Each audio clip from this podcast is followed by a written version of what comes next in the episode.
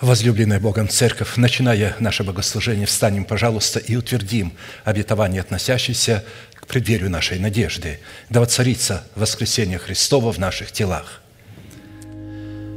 Склоним наши головы в молитве. Дорогой Небесный Отец, во имя Иисуса Христа, мы благодарны имени Твоему Святому за вновь представленную привилегию – быть на месте всем, которое очертила десница Твоя для поклонения святому имени Твоему.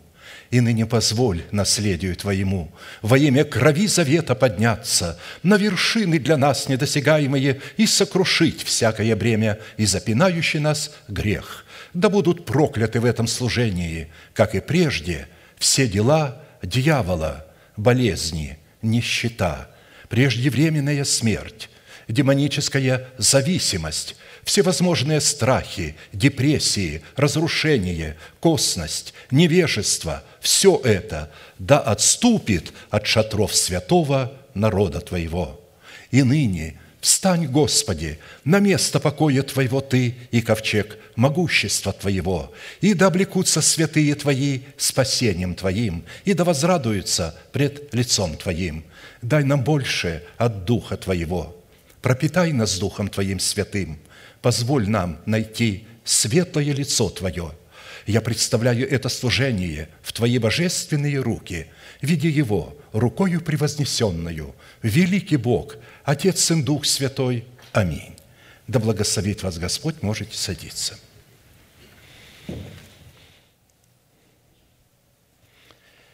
Итак, прежде чем мы с вами вновь начнем погружаться в наше наследие неизменным эпиграфом к исследованию нашего наследия во Христе Иисусе. Луки 24 глава, 44 стих.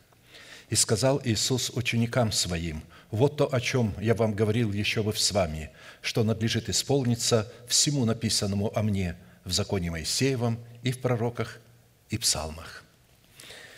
Итак, чтобы нам, как причастникам тела Христова, разделить со Христом исполнение всего написанного о Нем в Писании, мы продолжим наше исследование в направлении нашей соработы с истиной Слова Божие и со Святым Духом, открывающим истину в сердце, через наставление в вере, которое мы приняли, что необходимо нам предпринять со своей стороны, чтобы получить право на власть, отложить прежний образ жизни, чтобы облечься в новый образ жизни – отложить прежний образ жизни ветхого человека и сливающего в обольстительных похотях, а обновиться духом ума вашего и облечься в нового человека, созданного по Богу в праведности и святости истины». Ефесянам 4, 22, 24. Это призвание всякого человека, приходящего в семью Божию. Не а, бежать в мир, не а, проповедовать Евангелие кому-то, а усыновить свое тело искуплением Христовым, принять это обетование. Как только человек принимает это обетование, вначале он этого не заметит, но он верою это принял, исповедует, но потом это начнет быть видимо. То есть а, он станет светом, и вот тогда он станет настоящим евангелистом, потому что от него будет исходить свет. До тех пор, пока человек не умер смерти Господа Иисуса для своего народа, для дома своего Отца и для своей душевной жизни, он не может быть светом. Но не может быть светом человек, колеблющийся и увлекающийся всяким ветром учения по хитрому искусству человеков. Не может человек э, быть светом, если его вера зиждется на снах, на видениях, на сверхъестественных проявлениях, на чувствах и так далее – только тот человек, вера которого зиждется на информации Слова Божия, и который может сказать, я знаю, в кого я уверовал. В Писании нигде не написано, мы чувствуем, мы Везде написано, апостол Иоанн пишет, мы знаем, что мы перешли из смерти в жизнь. Он не сказал, мы чувствуем, а, а, мне э, открыто это видение, я видела видение или так далее. Нет – Слово Божие поставлено выше всех духовных проявлений. И как только вы начинаете впереди а, двигать духовные проявления, Слово Божие таким образом становится ниже для вас, то есть не, не имеет той э, славы и той актуальности. Исходя из свидетельства апостолов и пророков, данное обетование – это обетование, которое мы должны принять как призвание. Оно было сокрыто на самом деле и удержано от прежних веков и родов по той причине, что являлось обетованием, относящимся к преддверию нашей надежды, которая, по словам апостола Петра, призвана была открыться к концу веков силою Божию через наставление в вере. И несмотря на это, если внимательно читать Слово Божие, вы увидите, что в Бытие, Пятикнижии, в пророчествах, то есть в пророках, в Откровении Иоанна, во всех посланиях есть эта мысль, но она подается таким вот сокрытым образом, потому что апостолы прекрасно осознавали, что они не живут в преддверии этой надежды. И поэтому они принимали это обетование и умирали с этим обетованием, держа его. И поэтому апостол Павел, говоря об этом, сказал, что дабы они не без нас достигли совершенства, те, которые раньше умерли, а те, которые останутся к последнему времени, он говорил о совершенстве усыновления нашего тела искуплением Христовым. Речь не шла о характере, а речь шла о принятии обетования, которое делает человека совершенным перед Богом.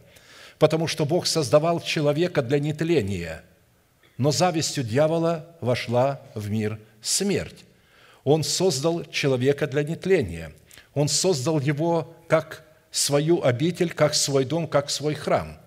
Но человек должен был сотрудничать с Богом, кооперировать, соработать с Ним для того, чтобы устроить себя в этот дом духовный. Бог не мог сделать его без него. Поэтому Адам и был вначале душевным человеком. И теперь Кооперируя с Богом, он должен стать духовным человеком, чтобы Бог мог жить в нем, в его теле. До тех пор, пока человек душевный, никакого Христа, никакого Святого Духа в его теле не живет.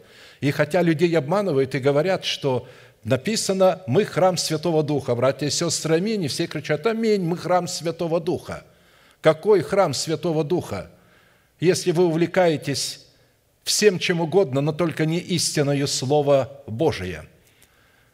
Эта истина у них урезана, поругана, извращена, извращена пророчествами всевозможными. Я чувствую, Бог мне открыл, Дух Святой мне сказал. Дух Святой никогда не будет говорить против Слова и не будет урезать его. При этом эта мысль это обетование будет открыто только тем святым, которые войдут в категорию доброй жены, обладающей статусом тесных врат, чтобы иметь им власть на право наследовать усыновление своего тела искуплением Христовым за заплаченную ими цену быть учениками Христовыми. Не пытайтесь быть учителями. Я тоже ученик, но я и одновременно учитель. Я одновременно пророк и пастор – не пытайтесь сделаться тем, кем вы не являетесь. Потому что всякий раз, когда вы пытаетесь обличать, вы делаетесь учителями. Совсем другое, когда мы собираемся на ячейках, там написано, чтобы мы назидали друг друга чем? Песнопениями духовными, воспевая в сердцах своих Господу, чтобы мы разбирали Слово Божие, то Слово, которое нам э, представлено. Итак, для выполнения этой повелевающей заповеди, насколько уже нам известно – она представляет наше изначальное призвание, задействованы три судьбоносных и повелевающих действия, которые являются основополагающими для нашего призвания. Отложить, обновиться и облечься – это три действия.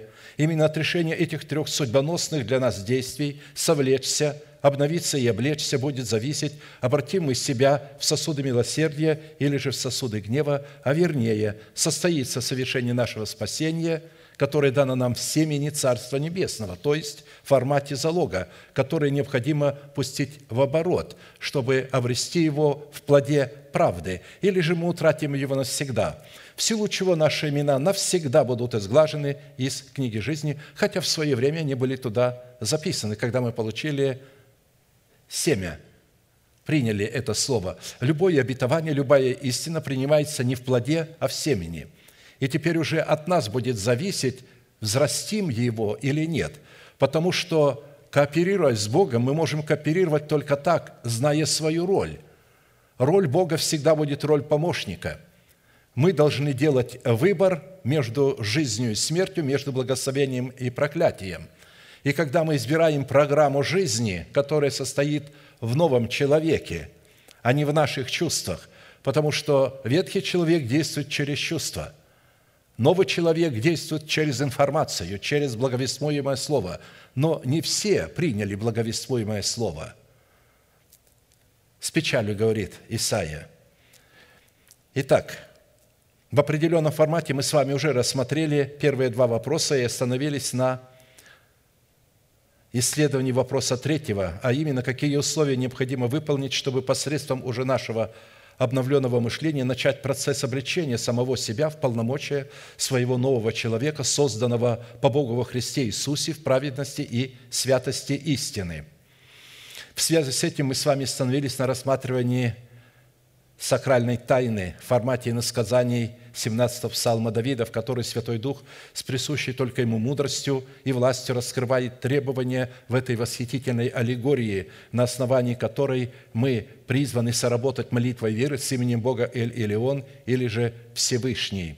Суть этого требования состоит в том, чтобы в обстоятельствах нашей тесноты при совлечении ветхого человека – с делами его мы могли бы возвать к Всевышнему, как к своему Богу, и исповедать веру своего сердца в то, кем для нас является Бог во Христе Иисусе, что сделал для нас Бог во Христе Иисусе, кем мы приходимся Богу во Христе Иисусе. То есть мы приходимся Ему детьми. Мы род Божий, род праведников, род святых. Святых. Мы рождены праведными и святыми – и это дано нам праведность в семени залога.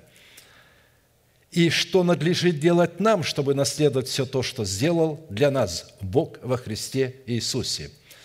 Как мы отметили, данное иносказание является одним из самых сильных и объемных образов, показывающих собою соработу нашего обновленного мышления в лице царя Давида с именем Бога Эль-Илион в жестком противостоянии с нашим плотским умом в лице царя Саула и с царствующим грехом в лице нашего ветхого человека, который является нашим мужем. До тех пор, пока он не будет убран с престола и не умрет, мы не можем стать невестой Христа. Апостол Павел прямо пишет, «Братья, до тех пор, пока муж живой, вы не свободны от закона замужества и не можете стать женою, не можете стать невестой Христа – ведь не научили э, детей Божьих, когда они пришли ко Христу, что до тех пор, пока твой характер не изменится, а он изменится, когда ты в смерти Господа Иисуса Христа умрешь для своего народа, для дома своего Отца и для расливающих вожделений своей души, которые ты одеваешь в религиозную тогу, в добродетель, в евангелизацию, в говорение на языках, в сны, в видение, во что угодно – но только не одеваешь его в Слово Божие. Мы призваны облекать себя в Слово Божие. Если прибудете в Слове Моем, и слова Мои в вас прибудут, все, чего не попросите у меня, получите. Во что мы должны облекаться? В видение, сновидение, в дары Святого Духа, в помазание, в благословение? Нет, в Слово Божие – и когда вы облекаетесь в Слово Божие, если вы любите Христа, Он говорит, если вы меня любите – не говорите «я люблю тебя», потому что эмоция твоя меня любит. Эмоция завтра предаст меня, не пропоет петух трижды. Мои заповеди исполните. Скажите, при исполнении заповеди, что будет чувствовать ваша эмоция?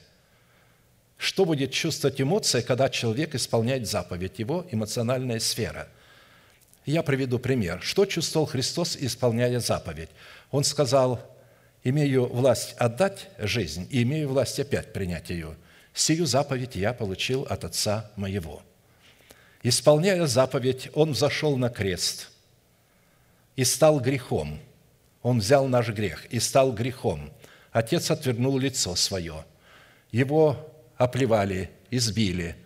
Что чувствовала его эмоция? Он что, вдохновлен был там и, и, и что-то? Он кричал, «Боже мой, Боже, для чего Ты меня оставил?» В Гефсимане, долго борясь с этим, он говорил, «Если возможно, доминует меня чаша сия, но, впрочем, не как я хочу, но как Ты». Вот что будет чувствовать наша эмоция – если вы действительно начнете выполнять волю Божию и облекаться в Слово, потому что Слово будет буквально по-живому срывать вашу кожу. Вот как мы говорили, я сняла хитон, как же мне марать его, и в оригинале означает снять хитон, снимать с животного кожу по-живому. Ведь когда в жертву приносили животного, не снимали с него кожу по-живому. Его вначале заколали, а только потом сдирали кожу. А здесь предлагается жертва, посвящение Богу такое, представьте себя в жертву святую, живую, благоугодную Богу. То есть мы должны по-живому разделаться, потому что наш ветхий человек – это в буквальном смысле не то, что наша кожа, но он владеет нашим телом.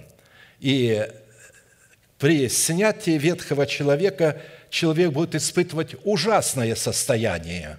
Состояние полного одиночества, полной покинутости, как будто он никому не нужен – и Бог его забыл.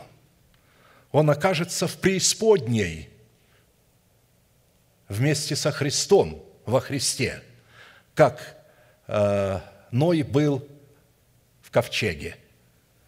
Христос – это прообраз спасения, и все это знают, это ковчег. Но Ной не ощущал гнев Бога в этих водах, которые носили ковчег. Это были волны э, если в океане бывают 40-метровые, 50-метровые волны убийцы, то это были волны именно такие.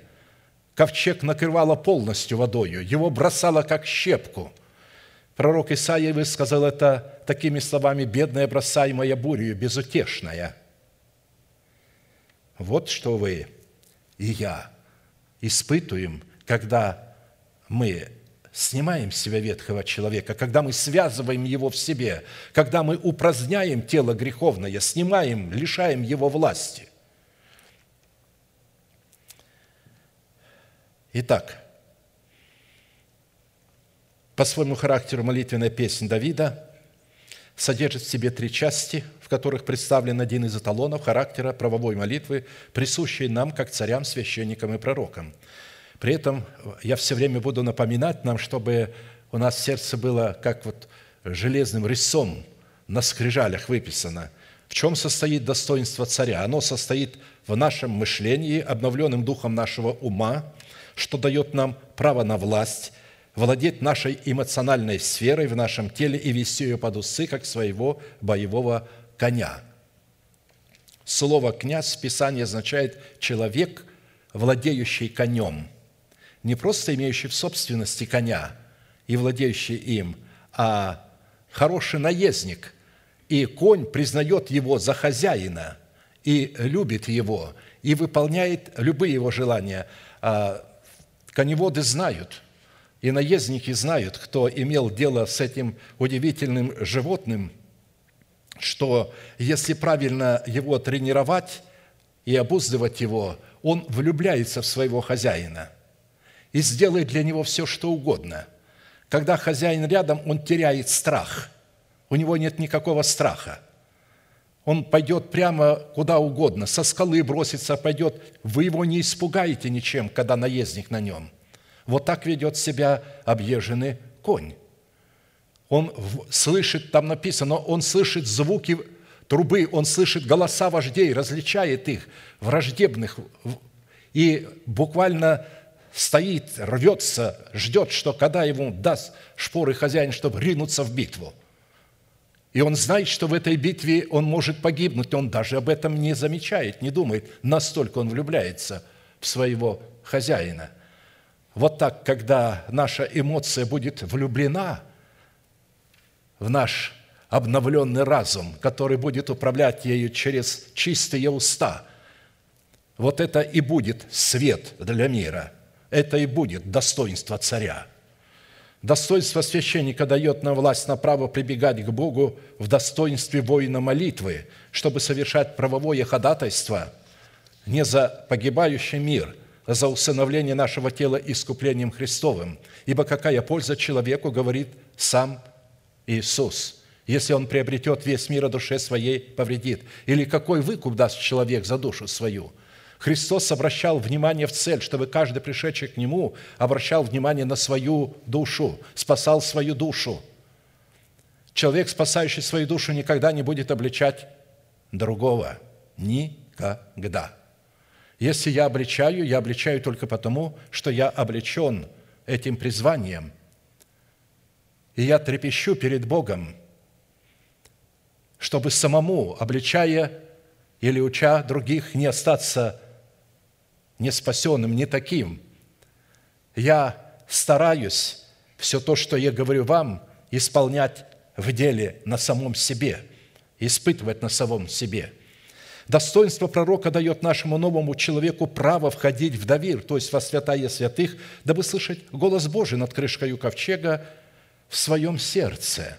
А Бог дает основание слышать голос нашего ходатайства и отвечать на него – но ведь для того, чтобы человек мог слышать голос Божий в своем сердце, и чтобы Бог мог слышать его голос, голос его духа, необходимо устроить себя в храм Божий, в котором будет этот золотой ковчег, в котором будет золотая кадильница, потому что только с ней можно туда войти, всыпав туда углей, с жертвенника все сожжения и всыпать туда благовонного курения, которое означает «мы Христово благоухание», Богу в спасаемых и в погибающих. Для одних запах для смерти, а для других на жизнь. И он говорит, мы не Слово Божие не искажаем, как многие, но проповедуем искренно и истинно, как пред Богом во Христе. Итак, первая часть данной аллегории определяет состояние сердца Давида как воина молитвы – что является основанием для правового статуса его молитвы, присущей достоинству царей, священников и пророков. То есть, каким будет состояние воина молитвы, таким будет его, или же такой будет и его молитва. Состояние означает, что у него эта молитва в сердце, и Бог может ее легко прочитать, когда посмотрит. Но Он ждет, когда человек начнет ее исповедовать, Возьмите молитвенные слова. Молитва – это Слово Божие, помещенное в сердце.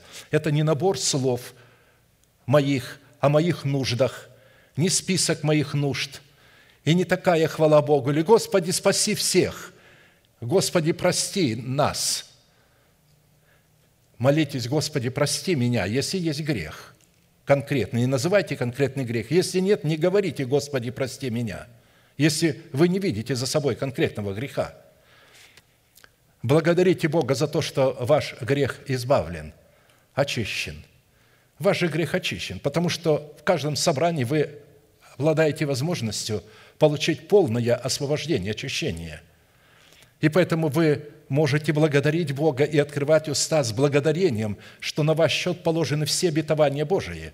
Мы предлагаем Богу, Господи, я благодарю Тебя за это обетование, за мое исцеление – и когда вы принимаете, я принимаю мое исцеление с благодарностью, то вы не ожидайте, что оно произойдет прямо сейчас. Вы должны настроить себя на то, как вас будет исцелять Бог. Вы ставите себя в состояние Бога, и вы знаете, что Бог может вас исцелить прямо сейчас. Он может вас исцелять постепенно через руки врачей. И Он может с этим вашим исцелением допустить, что вы умрете от этой болезни. И вы, умирая, должны благодарить Бога за исцеление, остаться верными. Три отрока сказали царю, которых, то есть в печь должны были бросить, они сказали царю, знай, царь, что если даже Бог нас может спасти от этой печи, но если даже Он нас не спасет, мы все равно Тебе не поклонимся – у них не было знания и веры. Бог не открыл им, что Он их спасет от этой печи. Но они знали, что Он может спасти. Они шли на верную смерть. Но Бог взял и спас. Ожидайте милости от Бога, когда вы просите, как воины молитвы. Вот когда у вас будет такое состояние, смиренное перед Богом, и вы не будете говорить, «Господи, завтра мне не нужно, вот сегодня, если Ты меня не исцелишь» и так далее. А вот когда вы поблагодарите Бога за исцеление и будете говорить, «Господи, как Ты хочешь, каким способом хочешь, да будет воля Твоя», и тогда Бог будет делать, и все, что Он будет делать, будет к нашему благу. Третья часть в эпическом жанре описывает саму молитвенную битву, которая находится за гранью постижения ее разумом человека. Итак, в предыдущих служениях мы рассмотрели первую часть и остановились на рассматривании второй части, которая раскрывает содержание правовой молитвы, которую творит воин молитвы, задействуя в своей молитве восемь имен Бога Всевышнего. Вот как об этом написано в Псалом 17, с 1 по 4 стих. «Возлюблю Тебя, Господи, крепость моя, Господь твердыня моя и прибежище мое, Избавитель мой, Бог мой, скала моя, на Него я уповаю, щит мой, рог спасения моего и убежище мое, призову достопоклоняемого Господа и от врагов моих спасусь». Восемь имен. Господь – крепость моя – Господь – твердыня моя, Господь – прибежище мое, Господь – избавитель мой, Господь – скала моя, Господь – щит мой, Господь – рог спасения моего, Господь – убежище мое». Только повторяя эти имена, восклицая пред Богом, исповедуя, кем для меня является Бог во Христе Иисусе. Вот кем Он для меня является в этих восьми именах – и эти восемь имен вмещают в себя 50 имен. Там есть все эти имена. Они все соединены друг в друге и находятся в чудном балансе и равновесии друг с другом. В определенном формате, насколько это позволил нам Бог и мера нашей веры, мы уже рассмотрели во Христе Иисусе свой наследственный удел в полномочиях четырех имен Бога в достоинстве крепости, твердыни, прибежища и избавителя и остановились на рассматривании нашего наследственного удела – во Христе Иисусе в имени Бога скала Израилева. Имя Бога скала, обуславливающее природу Всевышнего и характер Его Слова, принадлежит исключительно только уделу воинов молитвы. И на иврите это имя содержит в себе такие неземные достоинства. Острие горного утеса, камень, каменная ограда, кров, тень от скалы, победоносный, бивень слона, слоновая кость, из которой мы призваны устроить престол для Святого Духа, на котором он должен находиться, потому что он придет, когда там будет этот престол из слоновой кости, обложенный золотом. Вот тогда Святой Дух и придет, и будет Господом и Господином нашей жизни. Это владычество вечное – это обетование пищи нетленной, это утешение мира. Вот эти э, смысловые оттенки заложены в имени Бога Скала. С одной стороны, имеющийся род молитвы, в которой Давид исповедует свой удел в восьми именах Бога Всевышнего, говорит о том, что данная молитва творится в границах завета вечного, заключенного нами с Богом, потому что число восемь в Писании предстает как число завета – Именно на восьмой день обрезывали младенцев, и это был вечный завет на теле всякого человека, израильтянина, мужского пола.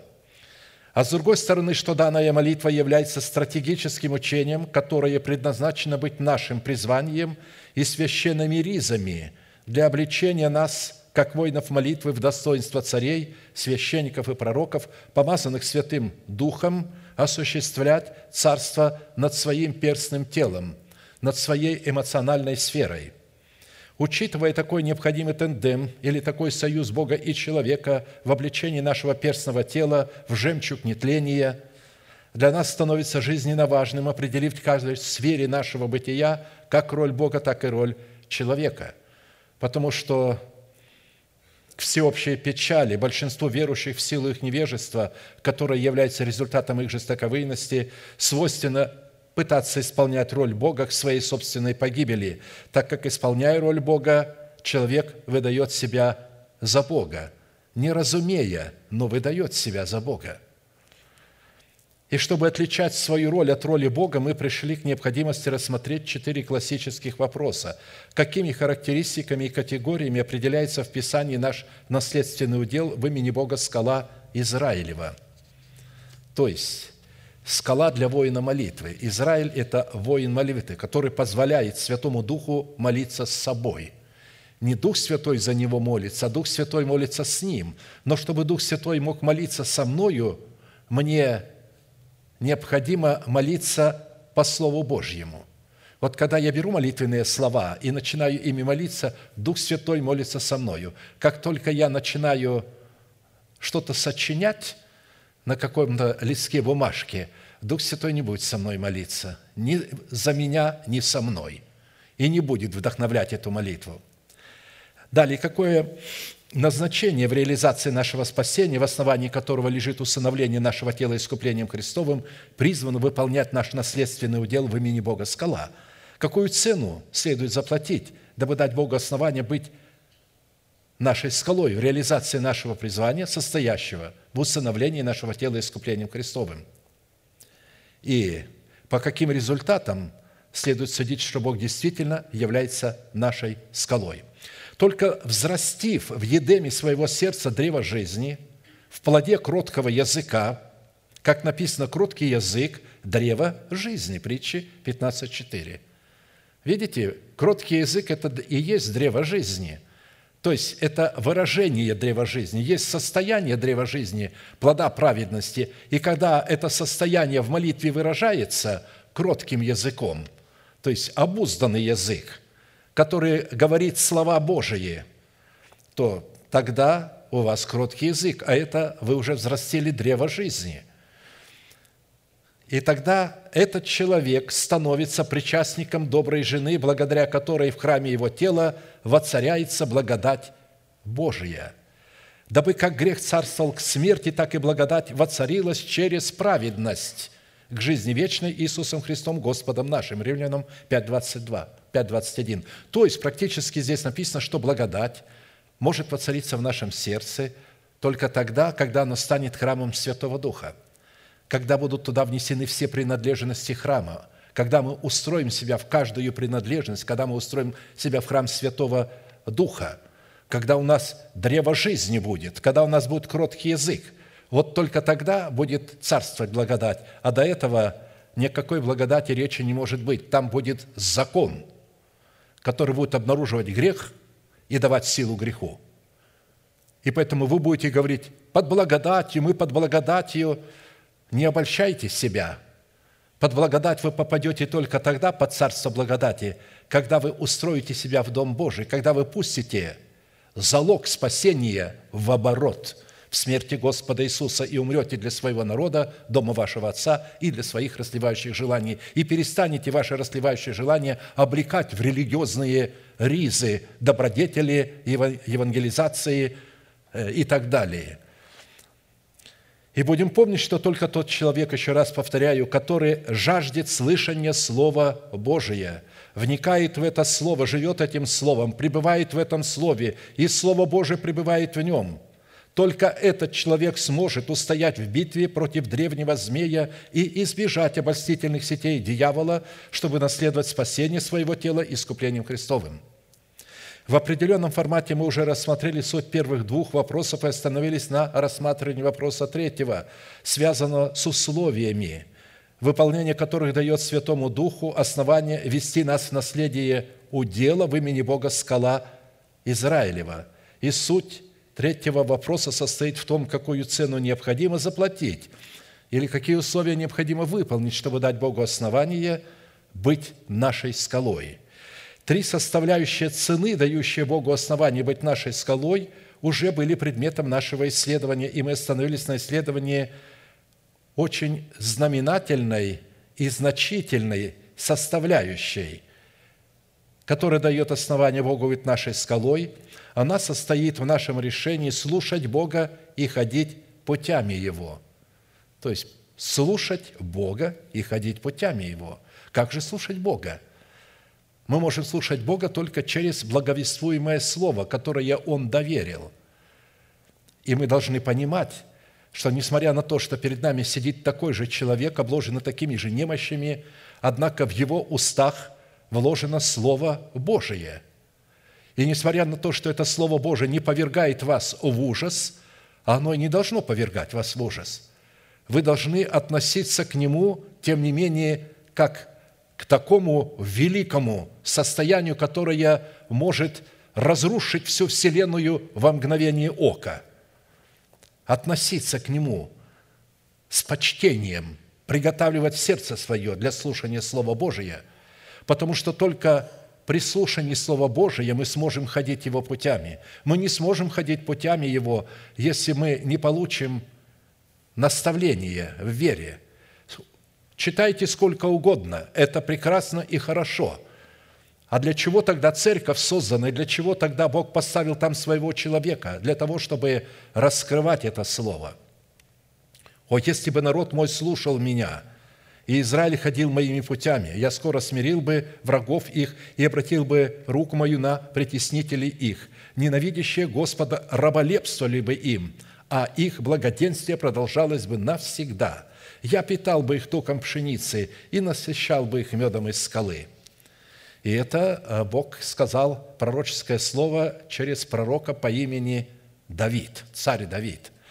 Он был первосвященником, пророком и царем. То есть это три царя таких было в Израиле, которые были одновременно царями, первосвященниками и пророками. Моисей, Самуил и Давид. Три человека – все остальные цари были только царями, но они не были священниками. И поэтому, когда один из его потомков, не будучи священником, попытался войти, царь Озия, во святилище, немедленно Бог поразил его проказой. Он был отлучен от Дома Божьего и от своего дома. Жил в отдельном доме прокаженных и так и умер прокаженный. Только за что? За то, что он дерзнул кадить.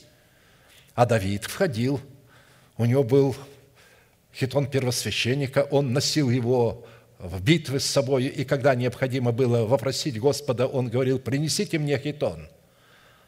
Он одевался в него и вопрошал Господа, и Господь отвечал ему. Он говорил, Господи, я хочу видеть Тебя, как я видел Тебя во святилище. И именно Господь Иисус Христос пришел как царь, священник и пророк из рода Давидова – и он сказал, если Давид был таким, и вы позволяли ему, почему не позволяете мне? Я его сын. Итак, мы отметили, что насыщение медом из скалы, как составляющая нашего воздаяния, обретает свою значимость и свою легитимность только в составе других составляющих, приведенных в данном месте, которые растворены друг в друге, исходят друг от друга и подтверждают истинность друг друга – Само по себе воздаяние Бога, содержащееся в Его клятвенных обетованиях, представленных в данном случае э, в наследии удела в имени Бога скала Израилева, э, призвано мотивировать нас и возбуждать нашу жажду для задействия всех имеющихся у нас сил и возможностей к выполнению имеющейся заповеди Бога, слушать Бога и ходить путями Его. В данном обращении Бога, адресованным к своему народу, за исполнение Его воли, представленной в двух связанных между собой повелениях представлено воздаяние Бога в шести составляющих. Бог обещал скоро смирить врагов наших, Бог обратил бы руку свою на притеснителей наших, ненавидящие Господа раболепствовали бы нам, наше благоденствие продолжалось бы навсегда, Бог обязался питать нас стуком пшеницы, то есть елеем из пшеницы, потому что а, пшеница есть, если вы начнете выжимать, оттуда потечет именно елей, масло – пшеничное. Так что хлеб обладает своим маслом, своим э, елеем. И Бог взял на себя ответственность насыщать нас медом из скалы. Мы уже рассмотрели шесть составляющих нашего воздаяния и остановились на рассматривании заповеди, призванной открывать нам свободный вход в удел чистого, нетленного и неследимого в наследие Христова, содержащегося в имени Бога скала Израилева, адресованной нам в двух составляющих – зависимых друг от друга, слушать Бога, чтобы иметь возможность и способность ходить Его путями. Глагол «слушать» включает в себя два значения – быть приготовленным слышать и немедленно повиноваться услышанному. А посему слушать Бога означает сделать свое ухо способным слышать Бога и повиноваться Его словам в благовествуемом слове Его посланников или же соработать своей верой с верой Божией. Практически – слушание благовествуемого слова является в нашем сердце корневой системой, которая призвана произрастать в нашем сердце или произрастить в нашем сердце древо жизни, 12 раз приносящее плоды, дающее на каждый месяц плод свой и листья дерева для исцеления народов. Именно слова, которые мы слышим, призваны стать корневой системой этого древа жизни в нашем сердце – а, вот в 12 основаниях стены Вышнего Иерусалима, и первое основание, на котором зиждутся все последующие основания, написано имя апостола Симона Петра. Имя Симон означает «слушать». Чтобы слушать Бога в словах Его посланников, необходимо принимать откровение о нашем воздаянии, веселье нашего сердца как свое наследие, что даст нам возможность преклонить сердце свое к исполнению уставов Божиих, содержащихся в заповедей Бога. Откровение Твои я принял, как наследие навеки, ибо они веселье сердца моего. Я преклонил сердце мое к исполнению, к исполнению уставов Твоих навек, до конца. Вымыслы человеческие ненавижу, а закон Твой люблю». Ненавидеть вымыслы человеческие, а любить закон Бога возможно только в их носителях – Потому что как вымыслы человеческие, так и закон Бога – это определенного рода программы, которые сами по себе без программного устройства, носителем которого является сердце человека, не выражать, не проявлять себя не могут. А посему быть носителем этих программ, взаимоисключающих и противоборствующих друг другу – это выбор человека, от которого будет зависеть либо его спасение, либо его вечная погибель. В Писании свойства или характер, заключенный в слово «вера», предписывается в молитве как заповедь, как повеление, как неуклонное предписание и как неотложный военный приказ. «Имейте веру Божию» взято из военного лексикона. Слово «имейте» – это не просто предложение, предписание, это, это приказ.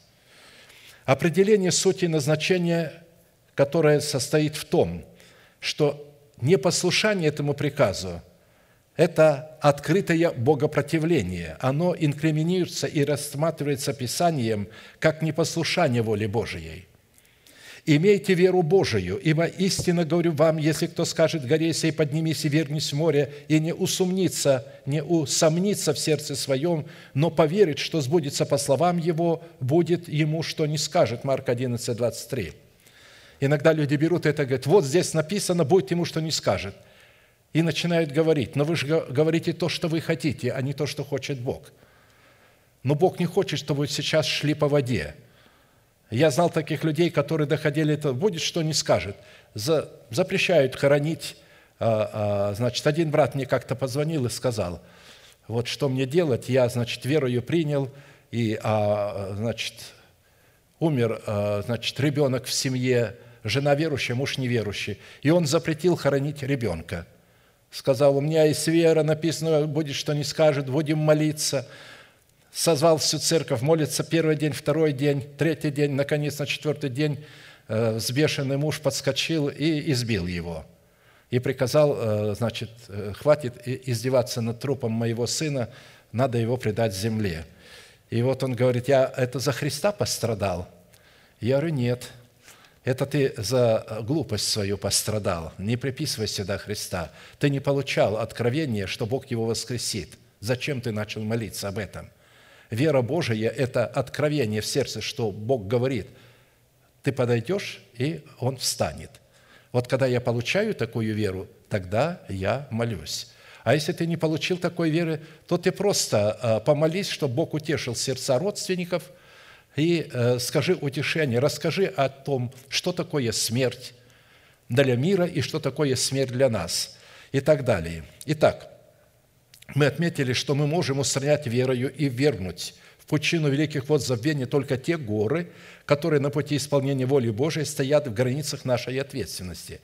Мы не можем вергать любые горы, которые стоят на пути других людей, а только те горы, которые стоят на нашем пути при исполнении воли Божией – Фраза «имейте веру Божию» обладает редчайшими оттенками и широчайшей семантикой и практически взята, как я говорил, из военной лексики, а посему и звучит не как предложение, не как совет и не как альтернатива чему-либо, а как военный приказ, как повеление начальника и совершителя веры Божией – в силу чего повеление иметь веру Божию возводится в ранг непреложной и неизменной заповеди, без наличия которой невозможно угодить Богу. А посему и восприниматься нами эта заповедь должна как крайняя необходимость, как написано, а без веры угодить Богу невозможно, ибо надобно, чтобы приходящий к Богу веровал, что Он есть, и ищущим Его воздает». Евреям 11.6. Необходимость доверять Богу в Его словах и искать Бога как в Его Слове, так и в Своем Духе – котором мы запечатлели Его Слово, с одной стороны является соработой нашей веры с верой Божией, а с другой является угождением Богу. И для этой цели мы обратили наше внимание на некоторые определения, связанные как со значением веры Божией, так и со значением нашей веры, призванной сработать с верой Бога. Это назначение возможности и перспективы веры Божией, назначение возможности и перспективы нашей веры. Мы рассмотрели эти две дисциплины в предыдущем служении. Сегодня мы обратим наше внимание на условия, необходимые для слышания и слушания Бога, которые состоят в состоянии человеческого сердца пред Богом, в котором Бог может слушать человека, а человек может слушать Бога. Спустя некоторое, несколько времени Каин принес от плодов земли дар Господу, и Авель также принес от первородных стада своего и от тука их – и презрел Господь на Авеля и на дар его, а на Каина и на дар его не презрел». Ватье 4, 3, 5. Правильное состояние сердца при жертвоприношении в предмете нашего поклонения определяется с работой не веры Божией с нашей верой, а нашей веры с верой Божией. Э, разница в чем? Когда моя вера сработает с верой Божией, тогда моя вера – это рядовой воин, а вера Божия – это генералиссимус, военачальник, совершитель моей веры. А когда э, вера Божия будет сработать с моей верой, то тогда вера Божия станет рядовым, а я стану генералиссимусом. Понимаете, да? Разница есть, что определяться, э, значит, наша состояние в сердце должно с работой не веры Божией с нашей верой, а нашей верой с верой Божией. Потому что иногда человек навязывает Богу свою волю, выдавая, что это его воля. Выдает свою волю, но говорит Богу, это твоя воля. Но на самом деле это не так. Испытывайте, что благоугодно Богу, и тогда молитесь. Вера человека – это его суверенное право выбирать и принимать на вооружение тот образ мышления, который он на шкале приоритетов ставит на главенствующее место. А то, что занимает в нашем мышлении первостепенное место, становится нашей целью, нашим исповеданием, нашей верой и нашим послушанием, а следовательно и нашим божеством –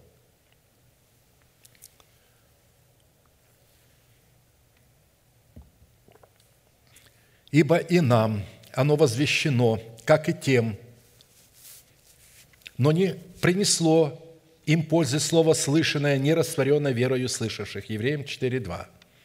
Таким образом, соработа нашей веры с верой Божией состоит в том, чтобы растворять нашей верой благовестмуемое слово посланников Бога и трансформировать жизненную энергию этого слова в нашу жизнь. Мы будем смотреть, вот как как растворить эту веру? Исходя из вышесказанного определения нашего хождения в Боге или в вере Божией, мы рассмотрели в таких составляющих. Я просто напомню их. Наша вера сотрудничает с верой Божией и побеждает мир. Наша вера способна познавать Бога в Его Слове. Сотрудничество с верой Божией – это благородный риск. Хождение в вере Божией – это хождение в неизвестном – Угодная вера – это моментальное реагирование на голос Бога. А ходить в вере Божией – это следовать за голосом Божиим. Соработа с верой Божией производит плод нашего духа.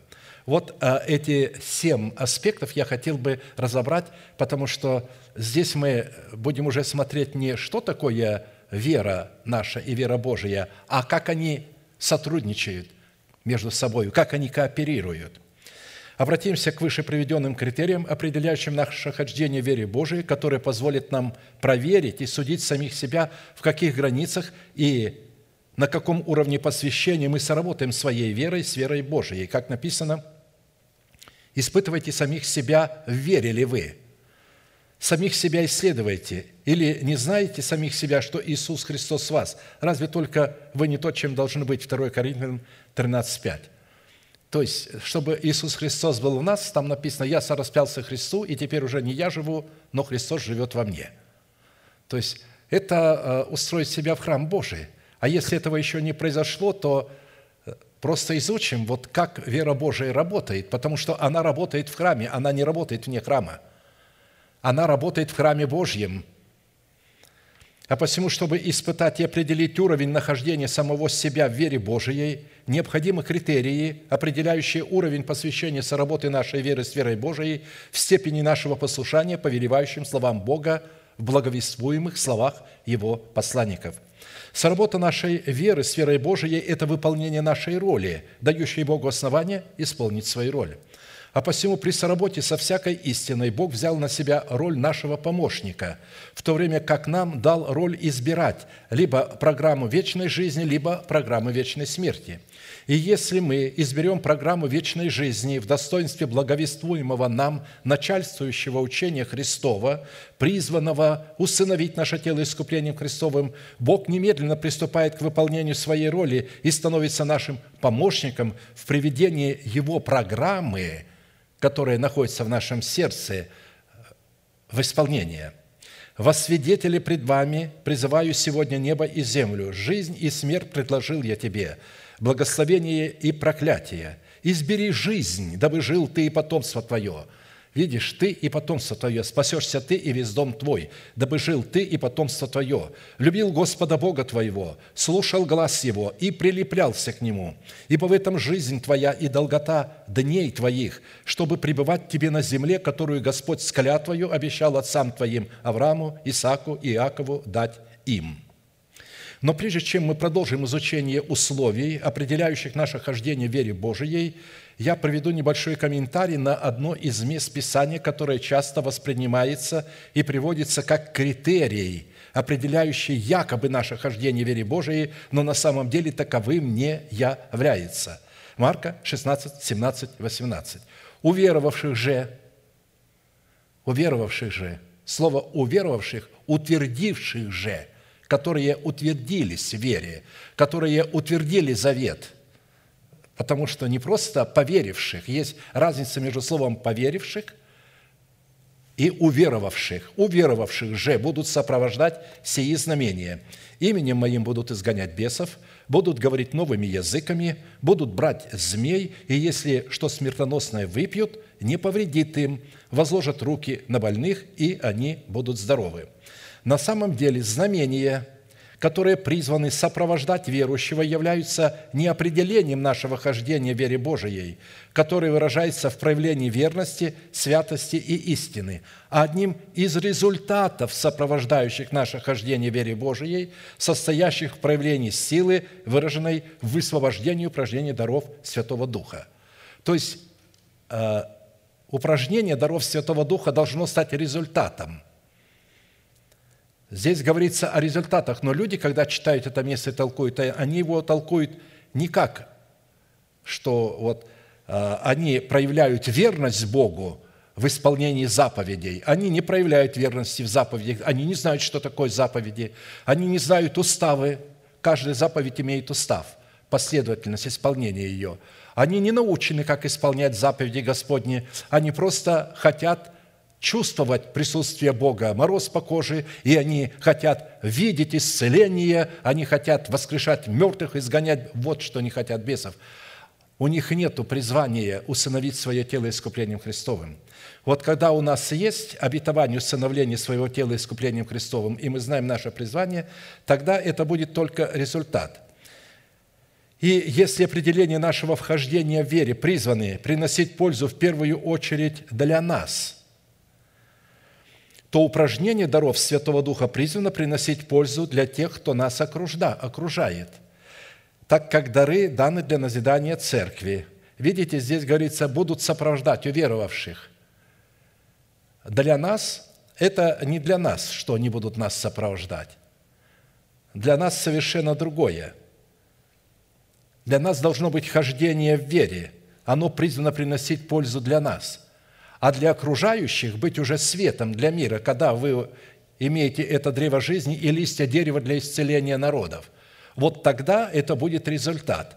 Но люди не видят, они не являются древом жизни, язык их не является кротким. И тем не менее они претендуют на эти исцеления, а, молятся. И вы знаете, а, в последнее время многие это получают – но это исцеление не исходит от Бога. Почему? Потому что сатана тоже может исцелять. Сатана не может подделать характер Христов, но он может подделать дары Святого Духа. Запросто. Колдуны исцеляют,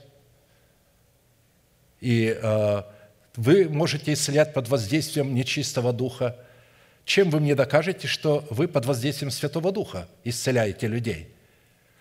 Если вы не умерли для своего народа, для дома своего Отца, и если вы не умерли для расливающих вожделений души, если вы не устроили свое тело в храм Святого Духа, если вы не способны слышать голос Бога в своем духе, если вы не знаете заповедей Господних, что такое начальствующее учение Христова, если вы не знаете, как истина креста Христова отделяет от греха, от производителя, а кровь Христа очищает грех. Кровь Христа очищает грех только тогда, когда есть истина о кресте, которая отделяет вас от производителя греха. Потому что крест является ключом к сокровищам, которых находятся в крови Христовой. Если вам не объяснили, как нести свой крест и как сотрудничать, сработать, кооперировать своим крестом с крестом Христовым – то, разумеется, все проявления духовные, которые через вас становят, нужно ставить под сомнение. И, конечно же, нам необходимо как упражнение в приношении плода своего духа, так и упражнение даров Святого Духа. Нам необходимо упражнение плода, упражнять плод. Плод – это не дары – Дары даются и могут даваться человеку, у которого нет плодов. Павел говорит, вы не имеете никакого недостатка в дарованиях, но вы плотские, вы душевные, у них нету плода. Нету плода. Бог дал младенцам а, дары Святого Духа, доверил им, а они решили, что они уже духовные. Это дары духовные, а вы плотские. Вы говорите на языках, это духовное проявление, но вы плотские, вы душевные. Потому что если я говорю на языках ангельских, а любви не имею, то я имею звенящий, кимвал звучащий. Если я дам тело на сожжение, а любви не имею, то нет ни в том никакой пользы. Видите, можно делать это все, приобрести весь мир. Христос говорит, ну, приобретешь, дальше что? И потом пойдешь на всю э, вечность в ад. Для какого Христа ты их приобрел? Поймите, не может человек приобрести этих людей для Христа, если он не является светом, потому что они же последуют за ним. А Христос сказал, оставьте их – они слепые, они следуют за слепыми вождями. Зрячие последуют за зрячим вождем, слепые последуют за слепыми вождями. Практика ходить Однако на шкале приоритетов практика ходить в вере Божией, выраженной в соработе нашей веры с верой Божией, в области верности и святости истины, должна быть поставлена на первое место. Еще раз прочту, какая польза человеку, если он приобретет весь мир, а душе своей повредит, или какой выкуп даст человек за душу свою. Матфея 16, 26. Часто причина той области, в которой мы нуждаемся в исцелении, заключается либо в наследственном грехе – либо в грехе приобретенном в силу своего невежества или своих амбиций, и тогда исцеление через упражнение даров Святого Духа может являться как обезболивающее средство, которое притупляет боль, давая тем самым возможность развиваться болезни и прогрессировать ей до летального исхода. Хождение же в вере Божией – это истинное лекарство, которое через соработу со распятия со Христом призвано освобождать нас от причины болезни – которой является царствующий грех в нашем теле, в то время как дары Святого Духа призваны освобождать нас не от власти греха, а от результатов греха, выраженных во всевозможных смертельных болезнях. В свое время те, кто на шкале приоритетов поставили измерение своей веры и уровень своего духовного роста на упражнение даров Святого Духа на первое место по отношению и приношению Богу плода верности в святости истине, пали костьми в пустыне, так и не дождавшись исполнения обетования, данного для них Богом. А теперь давайте обратимся к выше приведенным определениям нашего хождения в вере Божией и вспомним, что, во-первых, мир, который призван побеждать наша вера, это враг, который представлен в похотях плоти, похотях очей и гордости житейской, унаследованных нами от суетной или же от греховной жизни наших отцов по плоти – 1 Иоанна 2, 15, 17. «Не любите мира, не того, что в мире. Кто любит мир, в том нет любви отчей. Ибо все, что в мире, похоть плоти, похоть отчей и гордость житейская, не есть от Отца, но от мира сего. И мир проходит, и похоть его, а исполняющий волю Божию пребывает вовек». Исполняющий волю Божию – это человек, который, когда похоти начинают буянить, требовать, чтобы вы их накормили, а вы Абстрагируйтесь от них, не выполняйте их желания, а заповедь Божию исполняете. Вы исполняете волю Божию, она пребывает вовек, а похоти – это временное явление. Во-вторых, мир в качестве нашего врага представлен во всевозможных идеях, взглядах, политических течениях, в развитии культуры и научных достижениях и во всевозможных увеселительных программах, нацеленных на то, чтобы возбуждать, высвобождать и удовлетворять расслевающие похоти, живущие в человеке. Смотрите, братья, чтобы кто не увлек вас философией и пустым обольщением по преданию человеческому, по стихиям мира, а не по Христу, ибо в нем обитает вся полнота божества телесно, и вы имеете полноту в нем, который есть глава всякого начальства и власти». Колоссянам 2, 8, 10. Смотрите, чтобы кто не увлек вас философией, пустым обольщением, потому что мир может этим увлекать. Люди, нерожденные свыше, заканчивают религиозные институты и получают степени бакалавров, степени докторов богословия, магистров, приходят в церковь, становятся вождями и учат. То есть и, конечно же, а, они будут учить, а, и если такие люди придут, и когда начнут говорить, они будут именно по-человечески рассуждать, они не, по, не будут божественные откровения брать. Они будут брать вот как люди размышляют. У людей страх. Страх есть, есть нечто иное, как лишение помощи от рассудка. Боящийся несовершен в любви. Если вы боитесь вакцины, вы несовершенны в любви, потому что вы не понимаете, что такое вакцина. Вакцина – это средство, изобретенное из средств, которые дал Бог. Мы уже с вами говорили, не сатана их дает. Все средства, которыми делаются лекарства, являются божественными. Всю пищу, которую мы кушаем, является божественной. Одежда, в которой мы одеваемся, дома, которые мы строим – это все из земли, которую сотворил Бог. Это Слово Божие, это вторичное Слово Божие.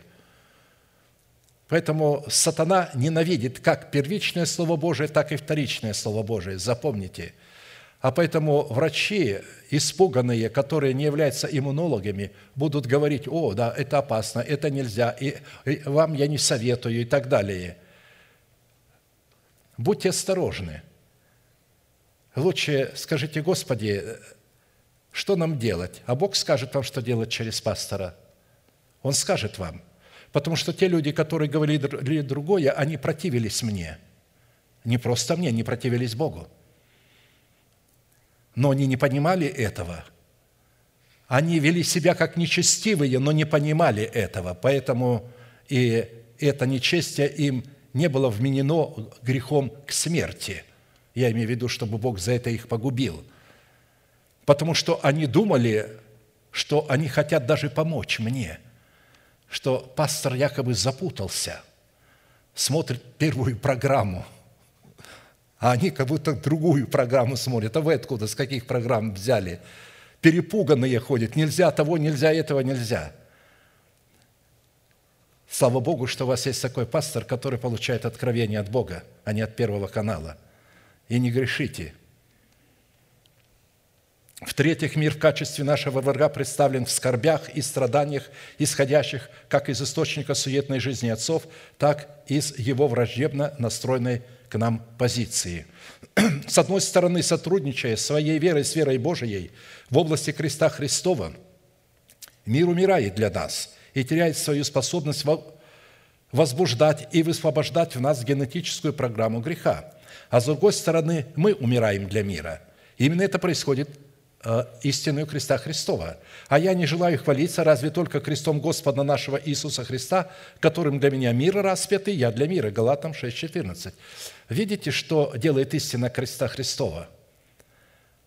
Вы со крестом умираете на кресте, а когда вы умираете, мир умирает для вас, и вы для мира. Вы распяты. А то, что живете во плоти, то живете теперь уже во славу Божию.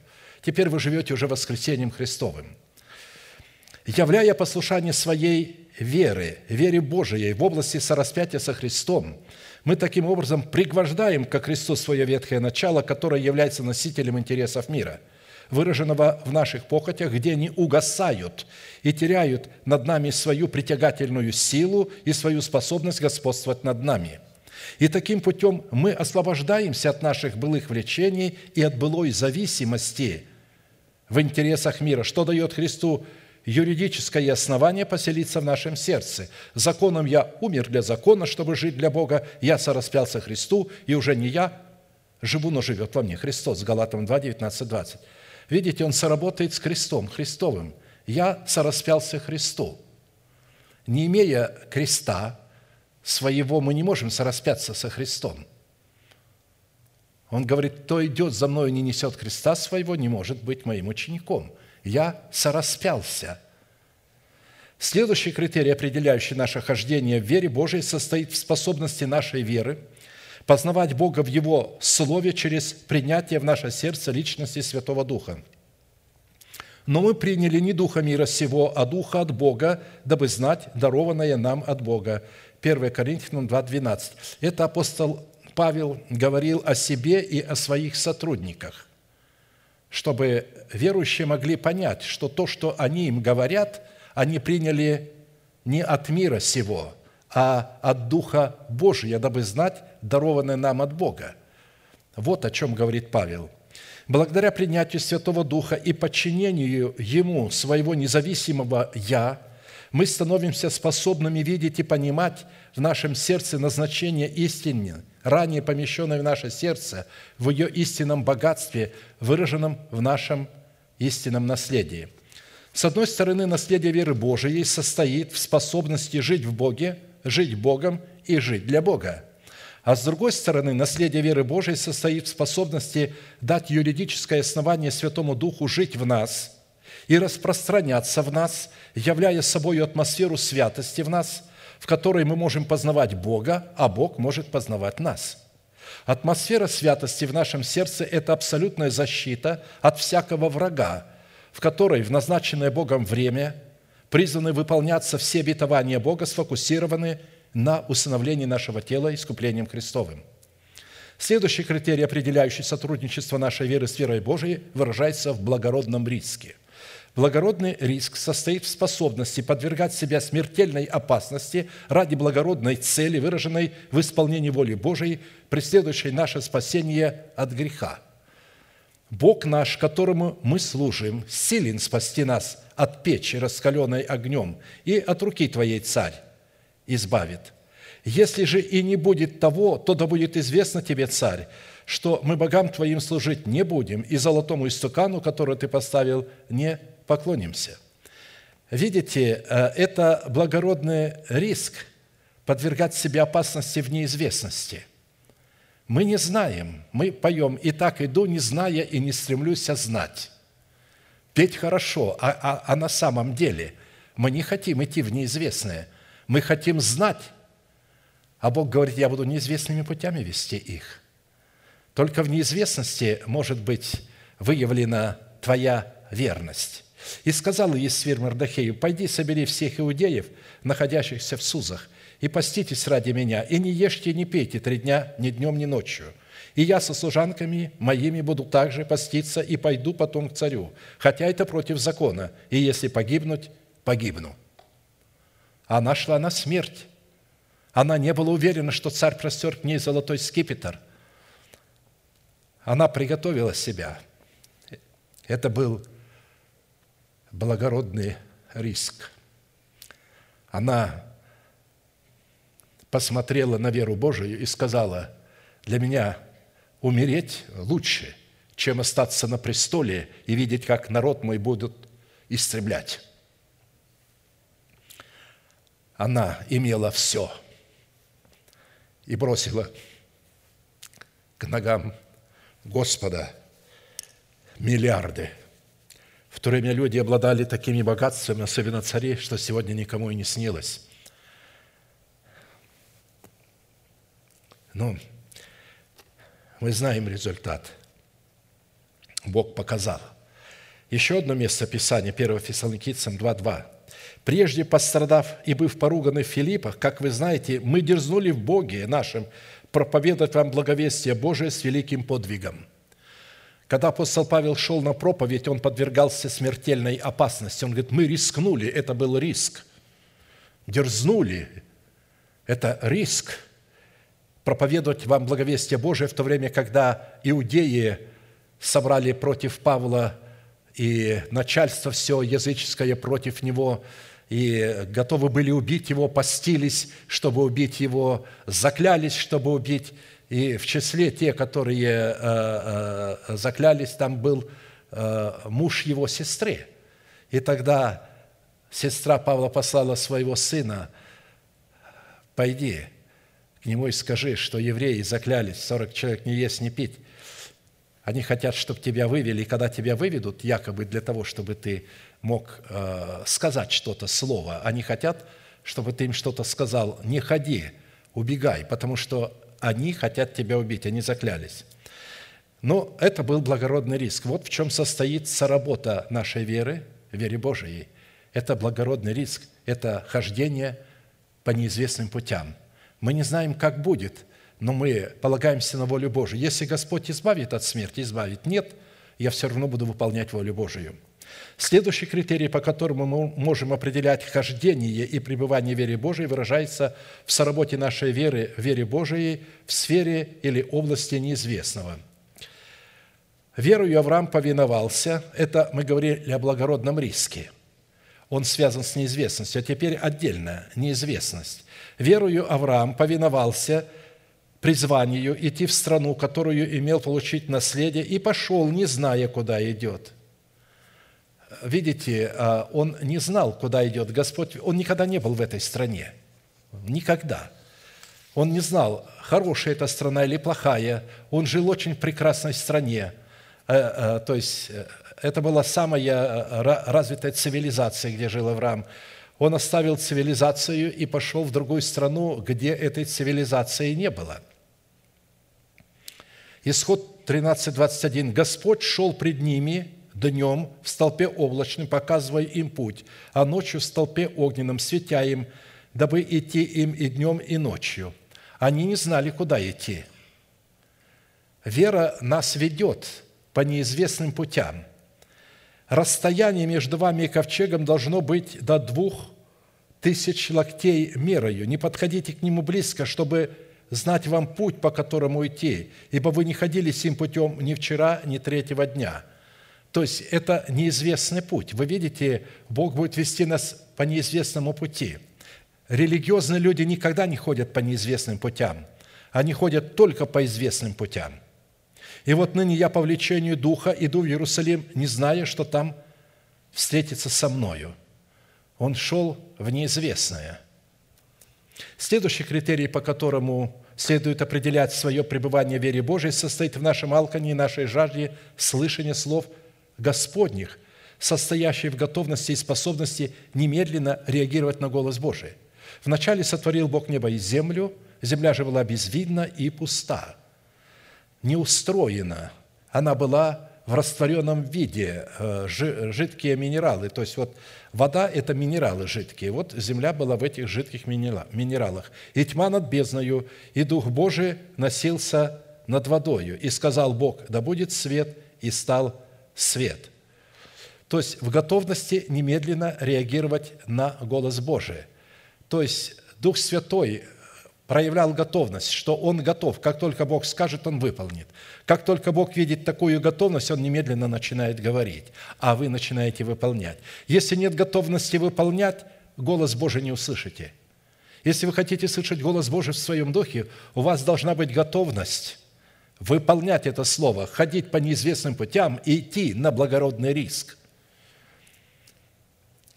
Итак, бодрствуйте на всякое время и молитесь, да сподобитесь избежать всех сих будущих бедствий и предстать пред Сына Человеческого». То есть бодрствовать и все время молиться – это обладать жаждой, потому что молитва – это жажда, которая побуждает нас выражать эти слова. Когда мы молимся, мы, мы выражаем нашу жажду, мы выражаем наше алканье – Впрочем, близок всему конец. Итак, будьте благоразумны и бодрствуйте в молитвах. Можно много мест зачитывать, но это относится именно к такому критерию – готовность и способность немедленно реагировать на голос Божий, быть готовым. Следующий критерий, по которому мы призваны определять свое пребывание и свое хождение в вере Божией, выражается в нашей готовности, в нашей способности следовать за голосом Божиим – Ибо все водимые Духом Божиим суть сыны Божии. Римлянам 8:14. Если человек не различает голоса Духа Святого от голоса своей плоти и от других голосов, он не может водиться Святым Духом. А следовательно, такой человек будет противиться Святому Духу, полагая, что противится обольщением и ересям. Входящий дверью есть пастырь овцам, ему предверник отворяет, предверник – Святой Дух. Иисус является дверью – Предверник отворяет ему дверь, Дух Святой, и овцы слушаются голоса его. И он зовет своих овец по имени и выводит их. И когда выведет своих овец, идет пред ними, а овцы за ним идут, потому что знают голос его. За чужим же не идут, но бегут от него, потому что не знают чужого голоса. Иоанна 10, 2, 5. Если человек не использует время, отведенное для него Богом, разуметь, отвергать худое и избирать доброе, то, несмотря на все его искреннее желание служить Богу, он последует за иным голосом против Бога, за что и предан будет смерти. Он будет питаться молоком и медом, доколе не будет разуметь отвергать худое и избирать доброе. Исайя 7,15. Это сказано о младенце Иисусе, и это сказано также о нас – Дьявол, как прекрасный стратег в области обольщения, знает, что если ему удастся убедить человека в преимуществе одного вида питания от другого, необходимого для способности следовать за голосом Божьим, то он одержит блестящую победу. Потому что таким образом человек, не разумея баланса и равновесия, впадает в крайности, предпочитая обольщение истине. «И слышали, и совершили сыны Израилеву Пасху и праздника пресноков в течение семи дней – и не была совершаема такая Пасха у Израиля от дней Самуила пророка. И из всех царей Израилевых ни один не совершал такой Пасхи, которую совершил Иосия. После всего того, что сделал Иосия в Доме Божием, пошел Нихау, царь египетский, на войну к Архимису на Ефрате, и Иосия вышел навстречу ему и послал к нему Нихау сказать послов – что мне и тебе, царь иудейский? Не против тебя теперь иду я, но туда, где у меня война. И Бог повелел мне поспешать. Не протився Богу, который со мною, чтоб он не погубил тебя. Но Иосия не отстранился от него и не послушал слов Нихао от лица Божия. И выступил на сражение на равнину Мегида – и выстрелили стрельцы в царя Осию, и умер он, и похоронен в гробницах отцов своих, и вся Иудея и Иерусалим оплакали Иосию. Обратили внимание, что человек не понимал голоса Божия. Он говорил Богу, Бог слышал его, но он не слышал Бога. Бог заговорил к нему через фараона Нихао, а он не понял, не слышал – не различил голоса Божьего от голосов иных. Кархемис – это город в верхнем течении Ефрата, столица некогда могущественного племени хитеев, потомков Хама.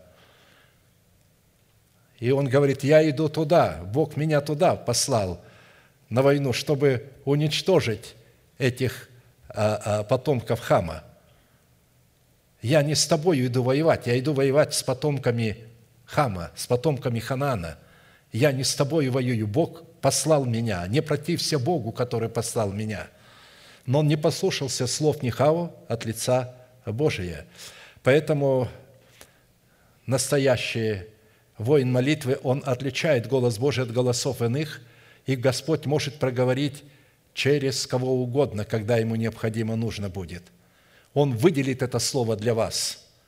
Вы будете смотреть программу времени, и вдруг определенное предложение Бог возьмет и ответит вам в духовном смысле. Оно сказано совершенно для другого положения, а Бог возьмет эти слова к вам, и вы будете понимать, что это для вас – Следующий критерий, по которому мы призваны определять свое пребывание в вере Божией, выражается в нашей способности производить или приносить взращенный нами плод Духа. Посеянный же на доброй земле означает слышащего слова и разумеющего, который и бывает плодоносен так, что иной приносит плод во сто крат, иной в шестьдесят, а иной в тридцать. Матфея 13, 23. Добрая почва сердца определяет хождение вере Божией – Недобрая почва сердца определяет хождение в плоти. Характеристика таких земель представлена Галатам 5, 19, 23. Дела плоти известны, они суть прелюбодеяние, блуд, нечистота, непотребство, идолослужение, волшебство. Волшебство – это когда вы не покоряетесь Слову помазанника Божия, говорите, а я с этим не согласен, я так не понимаю. Вот это есть волшебство – Самуил так сказал Саулу, когда тот сказал, я подумал, так будет лучше. Он говорит, волшебство, то есть вот непокорность Слову Божию, это то же, что волшебство и колдовство. То есть это были слова Самуила, он слова Самуила не признал. Другие признавал, а здесь не признал. Вражда, ссоры, зависть, гнев, распри, разногласия, соблазны, ереси, ненависть, убийство, пьянство, бесчинство и тому подобное – предваряю вас, как и прежде предварял, что поступающее так Царство Божье не наследует. А теперь другой, другая земля, то есть характеристика другой земли. Плод же Духа – любовь, радость, мир, тишина в сердце при любых потерях, приобретениях, долготерпение, готовность долготерпеть и ожидать от Господа, что Он нам обещал, благость, милосердие, вера, кротость, воздержание – на таковых нет закона. Причина, по которой мы так много, причина, почему мы так много уделяем внимания и времени слушанию Бога в благовествуемом нам Слове, состоит в том, что последующая составляющая ходить путями Его будет являться прямым результатом слушания Бога. А посему при рассматривании путей Бога следует иметь в виду, что пути Бога – это стратегия Бога, служащая для достижения цели Бога, который состоит в усыновлении нашего тела искуплением Христовым посредством соработы нашей веры с верой Божией. Суть стратегии Бога, содержащейся в путях Бога, призванных вести человека из жизни, протекающей в тленном теле, к жизни, протекающей в нетленном теле, состоит в пути Сына Божия и состояние перстного тела в состояние тела небесного – а куда я иду, вы знаете, и путь знаете. Фома сказал ему, Господи, не знаем, куда идешь, и как можем знать путь? Иисус сказал ему, я есть им путь и истина и жизнь. Никто не приходит к Отцу, как только через Меня». Сын Божий в достоинстве Сына Человеческого, совершив предназначенный Богом путь из перстного тела в небесное тело, передал своим апостолам совершение пути из перстного тела в тело нетленное, соответствующее его небесному телу. Иисус же сказал им вторично, «Мир вам! Как послал меня Отец, так и я посылаю вас». Сказав это, дунул и говорит им, «Примите Духа Святого, кому простите грехи, тому простятся, на ком оставите, на том останутся». Исходя из имеющейся констатации, только апостолам Христовым дается откровение путей Господних в стратегии защиты обетования, пребывающего в нашем сердце, состоящего в усыновлении наших тел и искуплением Христовым. И суть данной стратегии состоит в выборе средств защиты, выборе способов защиты, выборе детального плана защиты. Мы не можем выбирать средства и способы по нашему собственному усмотрению, а также вырабатывать план в соответствии возможностей нашего собственного интеллекта. Это было бы не созидание твердынь против зависти, унаследованной нами от греховной жизни отцов, в которых мы путем тотального освящения, преследующего цель тотального посвящения Богу, призваны связать действия ветхого человека с делами его и упразднить его власть, а скорее сохранение твердынь и зависти и надменности – для созидания твердынь против унаследованной зависти в лице ветхого человека с делами его, Бог предложил нам в Писании и во Святом Духе свои средства, свои способы и свой план. И как ты сохранил слово терпения моего, то и я сохраню тебя от годины искушения, которое придет на всю вселенную, чтобы испытать живущих на земле. Се гряду скоро держи, что имеешь, дабы кто не восхитил венца твоего, побеждающего – сделаю столпом в храме Бога моего, и он уже не выйдет вон. И напишу на нем имя Бога моего и имя града Бога моего, Нового Иерусалима». Эти имена написаны на челах тех, кто размышляет о духовном, о горнем, у кого печать Божия. Здесь говорится о печати Божией. «Нового Иерусалима, нисходящего с неба от Бога моего, и имя мое новое, имеющее ухо, да слышит, что Дух говорит церквам». Способы указывают нам, каким образом следует задействовать имеющиеся истины для сохранения в своем сердце обетования, состоящего в установлении нашего тела искуплением Христовым. Суть данного способа состоит в том, чтобы мы использовали и исповедовали не те реалии, которых нет в нашем сердце и которые могут полностью отвечать истине, а только те реалии, которые пребывают в нашем сердце в достоинстве веры Божией – Говорю же вам, что за всякое праздное слово, какое скажут люди, дадут они ответ в день суда, ибо от слов своих оправдаешься и от слов своих осудишься». План указывает нам, в какое время и в какой последовательности следует задействовать имеющиеся у нас средства и способы для сохранения в своем сердце обетования, состоящего в установлении нашего тела искуплением Христовым. Учитывая, что наше время истекло – я думаю, а, то есть остаток этой проповеди, здесь я как раз раскрываю более детально стратегию средств, способа и плана. Я оставлю на наших лидеров ячеек, и те, кто интересуется этим, придут обязательно на ячейку и будут слушать и размышлять, потому что когда мы размышляем заново – пережевываем услышанное, только тогда оно утверждается в нашем сердце. Если вы хотите утвердить услышанное слово в собрании, вы можете утвердить его исключительно только на ячейках, которые созданы были по откровению Святого Духа, не потому, что я подражал кому-то, а они были созданы по откровению Святого Духа для того, чтобы утверждать то Слово Божие, которое вы услышали в собрании, а на ячейках, когда вы будете разбирать это слово, оно будет утверждаться, то есть будет происходить оплодотворение, и оно начнет расти в вашем сердце. Поэтому не игнорируйте этих служений, они точно так же важны, как и вот это служение. Аминь. Склоним наши колено. Кому невозможно наши головы, будем молиться и благодарить Бога за то слово, которое мы могли сегодня слушать. Небесный Отец, во имя Иисуса Христа, я вновь и вновь со святыми Твоими благодарю Тебя за это благословенное Тобою Слово, за это место, за Твою церковь, за Твое спасение, которое Ты даешь нам на месте всем в достоинстве Царства Небесного.